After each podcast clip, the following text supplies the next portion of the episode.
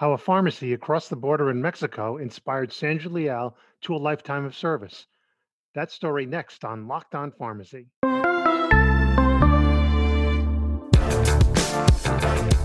You're listening to the Pharmacy Podcast Network.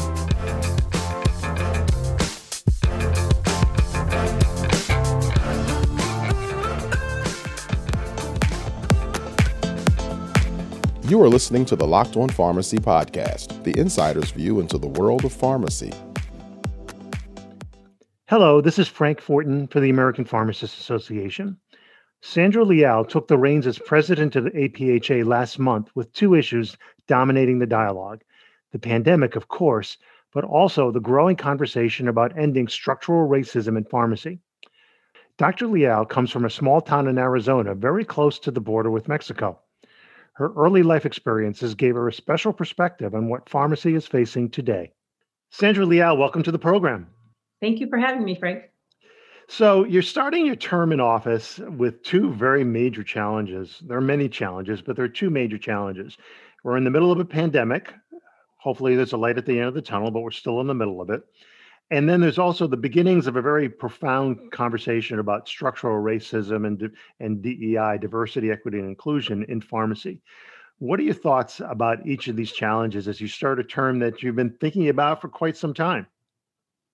Yeah, I mean, it was incredible. I, I remember talking to previous presidents who've sat in this position, and they've all said the same thing. You never know what kind of wrench will occur during your presidential year, and you just have to be prepared, even though you might have been thinking it was going to be a certain way, uh, things just happen and you have to be ready to address those items. And I think, you know, what's exciting about it is that pharmacists are really stepping up for the pandemic. Uh, this has been a, an incredible opportunity to highlight the work that pharmacists do and uh, what we've been advocating for for many years for the recognition of the value that we bring to very uh, significant problems like the pandemic uh, and as you talked about um, structural racism and some of the discussions going on around that, uh, this is something that has been incredibly highlighted. The, the, the health disparities that have occurred as a result of the pandemic have highlighted the need for us to actually address that, you know, take those issues head on and really,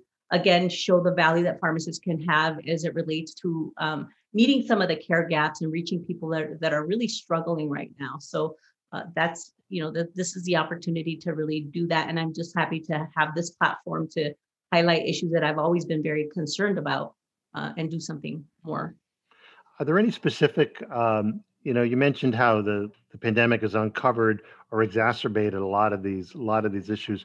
Any particular instances um, in your work you're doing now or that you've done in the past where this really um, sort of hits you squarely and we really got to do something. Absolutely. I just feel like you know the most um, marginalized people people that have historically been underserved uh, underinsured who've had language barriers have struggled to have access to things like testing to vaccines and then they have been disproportionately impacted um, either by actually getting sick and die or because they've been impacted economically they've either lost their jobs or they've been put in positions where they're at the most risk you know they are the essential workers that are the backbone of a lot of what we do. And, and unfortunately uh, they're the, the, the, direct target of, of this pandemic. So it just really was more glaring to see it in your face and to see the numbers actually uh, exponentially grow impacting these populations uh, more disproportionately uh, than others. So so that was just very much the the thing that that's really striking to me what do you think pharmacy can and should do to address some of those gaps that you're talking about?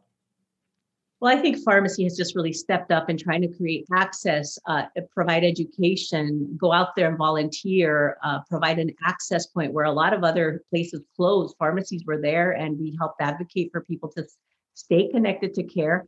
Uh, I'm looking now at some of the um, the data on like people not even going in for routine visits and screenings and things like that that we really need to get back in front of.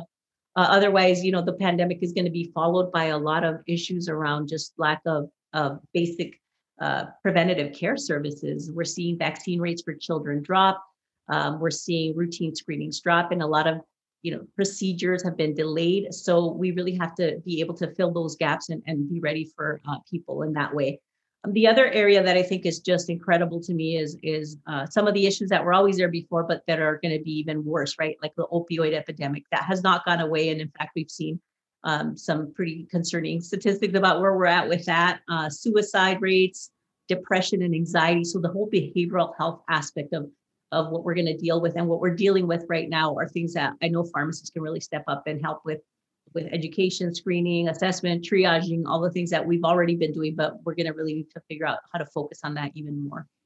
Is it fair to say that, say something like the um, opioid addiction uh, epidemic, that it's gotten worse since uh, the pandemic has begun? Um, that's you know the information i'm seeing is showing some of that information and, and we don't even really know because we haven't everybody's not really even paying attention because we've all been paying attention to covid that some of the things that we were really focused on we're, we were trying to make advances on have sort of been tabled because we've all been worried about this pandemic. So i'm like really concerned about what that means when we actually start looking at that information again and start seeing uh, how that's been impacted. And I'm thinking that's not going to be in a very good way. So, um, so that's what we have to start focusing back on. And then just things that were already a problem. You know, I've always been a, a, a person that's uh, been in, in diabetes management. We're seeing people who are now more at risk for uh, diabetes because of the things that happen with COVID. Uh, less, less. Um, activity, people isolated in their homes, more depression. Uh, so all those things definitely negatively impact um, things like that, like diabetes prevention. And so you, you, we might see even more diabetes as a result of this. So those are all the things that I'm thinking about that are opportunities for pharmacists to really step in and help with. Um, and it is because people go to the pharmacist. And right now, especially with vaccines and how pharmacists are really helping with that, uh, people are again seeing what what pharmacists can do as far as care delivery and really uh, reaching um, you know the goals that we want to reach in, in many of these areas. You mentioned diabetes and uh, diabetes management, and that's where you spent a lot of the early part of your career. Um, how did your um, early life and early professional experiences influence you to go to start in that direction? Well, I mean, being Hispanic, we saw a lot of diabetes in my family when I was growing up, and I grew up um, in the border in Nogales. Uh, it was a Mexican American border, and a lot of uh, people that lived in Mexico and the people that lived in the Arizona side of um, Nogales just really experienced barriers to care. You know, we didn't have as many providers in general. Uh, the border region has even more tremendous health disparities than even you know other communities because that border health region is um, has economic disadvantages, uh, less income in families, less education, uh, and and definitely less access to providers. So there was a real struggle for people to be connected to care. And in Mexico, even more. My family grew up in a very small town where there isn't even a primary care provider. So they would have to travel to a bigger area to try to seek care. So I saw a lot of uh, family members struggle very early on with diabetes. Uh, not not taking anything for it and then actually experiencing really bad outcomes you know foot ulcers amputations things like that. So that left a very mm. very um, significant mark on me. And i always wanted to like do something more for my community to help address that and especially be a provider that spoke in the same language um, that people could you know relate or uh, could actually rely on to to provide that care. So we used to go to the pharmacist a lot in uh, mexico and and that's where we received a lot of our information and so for me that was primary care that's who you went to that's where you, had your questions answered that's how you would basically connect to care um, and so I love that model. And so when I, you know, when I started thinking about what I wanted to do when I was uh, growing up, um, pharmacy, I decided on pharmacy very early on. I, I think I was in 11th grade when I said I'm going to be a pharmacist. And so it was from that point on, I've never even considered or contemplated another career. And I also very much decided very early on, uh, even before I did a residency um, in pharmacy, that I wanted to focus on diabetes management just because it impacted, um, you know, my community so much. And your family. And my family, absolutely. Um, a lot of uh, my family members on my father's side experienced very aggressive type 2 diabetes. And uh, and so that's where, you know, when I finished my residency, I ended up um, applying for a position at a federally qualified health center, which is where we used to go. My first job when I was in high school was as a, promotora de salud, a teen health promoter and it was uh, what they call community health workers now. Promotora still um, is the, the term they use in Spanish. And so I was a teen health promoter uh, in high school, and they actually, Mariposa Health Center provided my first scholarship uh, to become a healthcare provider. So I've always had um, just an incredible uh, passion for for the work that FQHCs do, and so that's how I really ended up in in at El Rio Health Center. And uh, El, El Rio actually is very much connected with Mariposa. They're they're collaborating in a lot of ways. So it's really nice to go and, and have worked at, at that FQHC and then see the the work and develop the clinic and the models that we did with diabetes management at El Rio. You know, not every pharmacist decides to uh, spend part of their uh, career um, in leadership positions and pursuing something beyond the scope of their practice. Um, and I'm always interested in hearing what motiv- what motivated you to uh, go beyond I want to say just your work, but your work into something uh, writ large. Everyone seems to have a different story, and I'm curious what yours is. So, you know, it was so interesting because the, I never imagined myself to be more in an administrative role. But what I used to experience is that I used to see people come in every day, and it was wonderful to have that direct patient connection and to manage, you know, and work with individuals. But what I would see and what was really frustrating was that people were walking in and they were experiencing the same types of problems. It was a system problem. Um, and so that was frustrating to me. So we would have like say a change in a formulary that was, you know, some some big decision that was made. And then all of a sudden, our, all our patients had to be switched out from their glucose monitor because it wasn't covered. So now I had to deal with the next, you know, 100 patients, just trying to help them overcome that problem that was made at a remote place with uh, no thought about what the impact would be on that individual patient. So I really quickly started to think, how can I impact that? How can I actually impact the decision making that's occurring so it impacts a lot of patients in a good way, not in a negative way? So that sort of started to help me think more about what system changes, what workflow changes, what policy could I change to impact the system. And then what I quickly realized is okay, so we were having success within our system, but we're not an isolated system that people come to and that's it they go to many systems so i mm. just sort of started to kind of expand my view and look at all of the systems that had to work together in order to impact that person um, so that again it really drove my uh, thought of moving more to a population health strategy and, and i actually obtained my master's in public health to start working on more of those system changes and addressing again the policies and issues that impacted the individual person because i was just feeling like for you know every person that saw me there were hundreds, literally hundreds of people waiting that I was never going to see by myself. So I needed either to replicate myself many, many times over. So, you know, work with a lot more pharmacists to get into these roles of patient care and then work more on a system level to actually address the problems and really fix issues at that where at that source where it was coming from. I've always been a, you know, figure out what the problem is at the root source and then try to fix it there so that you don't have to kind of spin your wheels one at a time. And so that's really uh, that's that's the reason I'm in the positions I am now. And I always think about that individual uh, person, but it's really hard to to address one at a time because we're so limited on resources. So we have to do resource allocation better, and that's that's how I ended up in the position that I am currently in.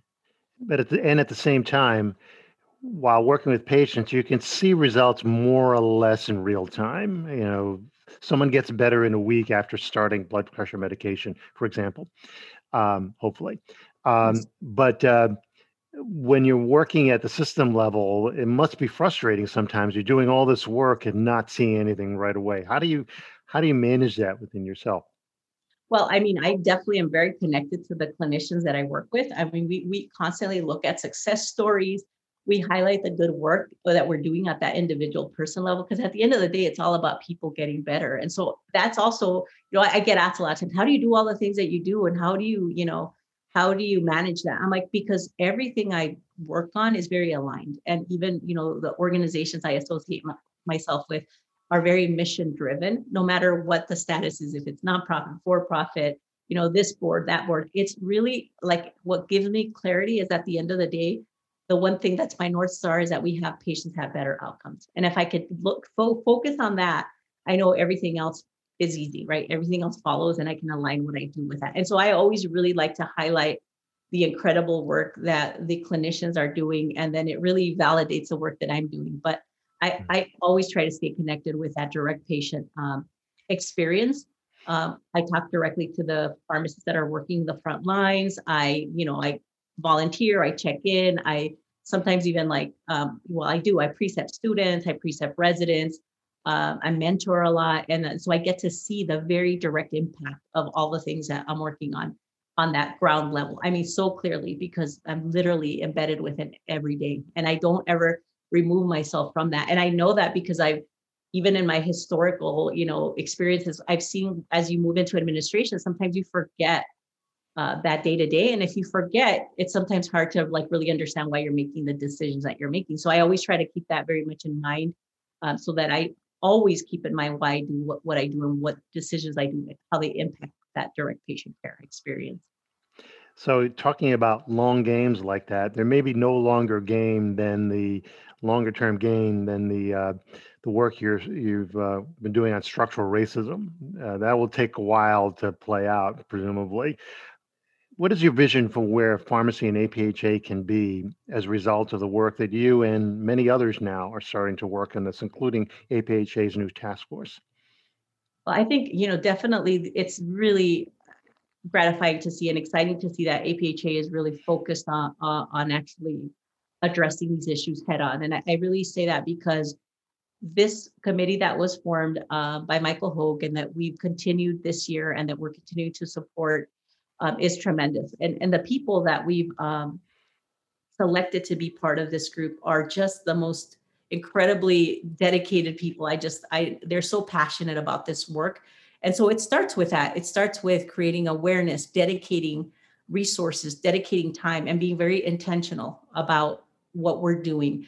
And then, you know, using this as an opportunity to really reassess what we've been doing, and how we can actually improve areas where we haven't you know necessarily given attention to. So i, I just think that that that attention the resources the focus and then being very much aware of how we move forward with all of that in mind uh, puts us in a better position. And it, there's so many things. Like I know everybody's like, "Oh, I'm excited about what you're going to do this year." I mean, this is years and years and years of of historical. We can't fix it in one year for sure, and we can't fix it overnight. So I there's I am very aware of that. But how do we actually plant seeds today?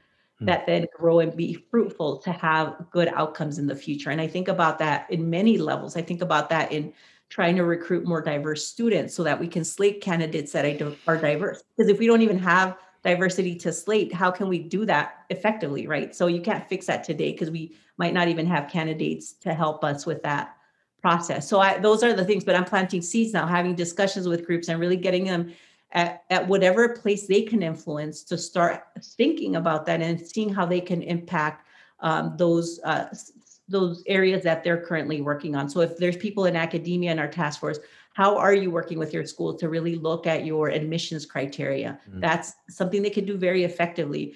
And I, I mean, APHA can do a lot to help um, have that dialogue, but we need everybody to really do it at many levels and to help support that message. So I know that that's been, um, you know, something I've been really thinking a lot about and how can I um, make sure that there's you know, my theme was be the voice, be the voice to continue to advocate uh, for a lot of these very important changes that we need to make.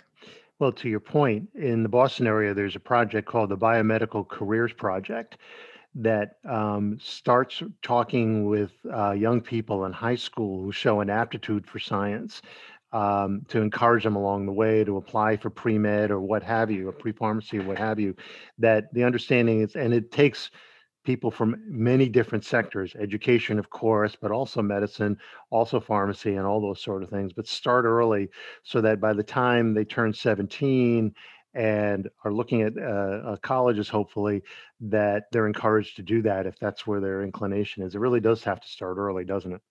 It does and i just remember i was the first person in my family to go to college. I'm a, a first generation um, student and I, and I was like, I, I sometimes wake up and I don't understand how I was able to overcome so many barriers in my own experience.